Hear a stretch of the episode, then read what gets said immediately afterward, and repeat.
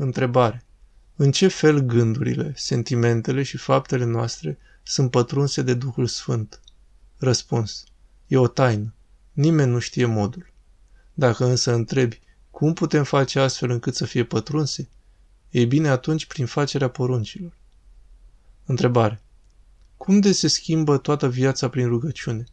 La început mi-a fost foarte greu să mă apuc de program. Parcă ridicam niște pietre de moară. Ușor ușor încep să simt bucurie și nădejde. Răspuns. Așa este. Continuă și vei vedea rezultate neînchipuite. Cum însă e o taină. Tu ai putea să explici cum ai crescut de la vârsta de 5 luni până acum? Nu. E o taină. It just happens. Întrebare. Pot gândurile de la diavol să fie îmbrăcate în ceva bun să ne păcălească? Răspuns. Totdeauna așa sunt. Diavolul nu atacă frontal. Întrebare. Cum știm că avem pe Duhul Sfânt lucrător în viața noastră? Răspuns. După roade. Roada Duhului este dragostea, bucuria, pacea. Le ai? Întrebare. În ce constă sau ce este păcatul imaginației? Răspuns. În comportamentul aberant al minții. Pe scurt, e vorba de gândurile care vin în minte. Întrebare. În ce constă un canon pentru a renunța la fumat? Răspuns.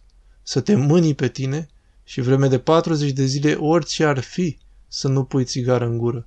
Chiar de ar fi să mori, să nu pui țigară în gură. Și după aceea îți va fi mai ușor.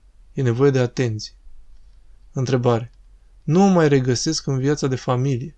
Mă simt mai aproape de biserică și Dumnezeu, care ne iubește așa cum suntem. Sunt pe un drum cu înșelare? Răspuns. Ai grijă. Nu este înșelare, însă este o problemă.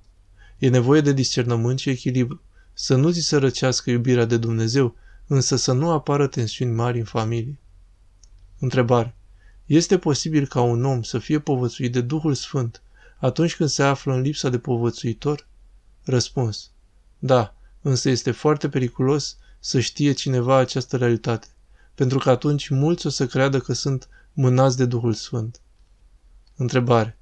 Cum comunică Harul lui Dumnezeu, Duhul Sfânt, voia lui Dumnezeu, omului care se află într-o situație extremă? În minte, în inimă sau mai corect într-o unirea puterilor sufletești? Răspuns. Prin încredințarea inimii, prin harisme, dragoste, bucurie, pace și mai ales prin răspunsul aprobator al conducătorului duhovnicesc. Întrebare. Simt că sunt într-o stare apăsătoare.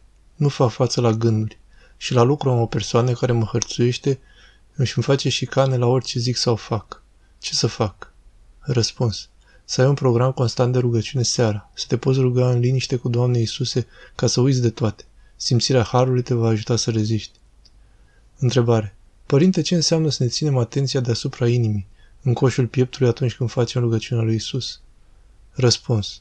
De câți ani faci rugăciunea lui Isus? Dacă ești la început, concentrează-te pe cuvintele rugăciunii.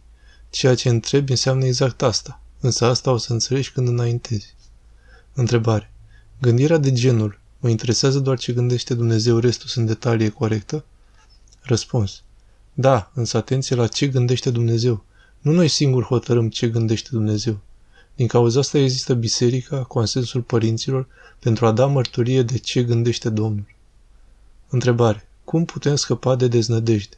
Cu toate că Dumnezeu nu m-a lăsat niciodată, tot cad în deznădejde. Răspuns. Trebuie să te rogi să-ți dai curaj. Un povățuitor duhovnicesc bun ajută mult. De asemenea, nu primi acest gând. Nu te învoi cu el. Nu discuta cu el.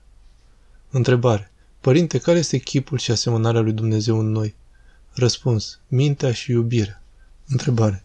În scara, paginile 167-168, Filocalia 9, accentuează faptul că plânsul trebuie să fie însoțit de gând, chiar și în timpul rugăciunii. Acest fapt nu contrazice ce a spus în legătură cu rugăciunea fără gânduri? Răspuns.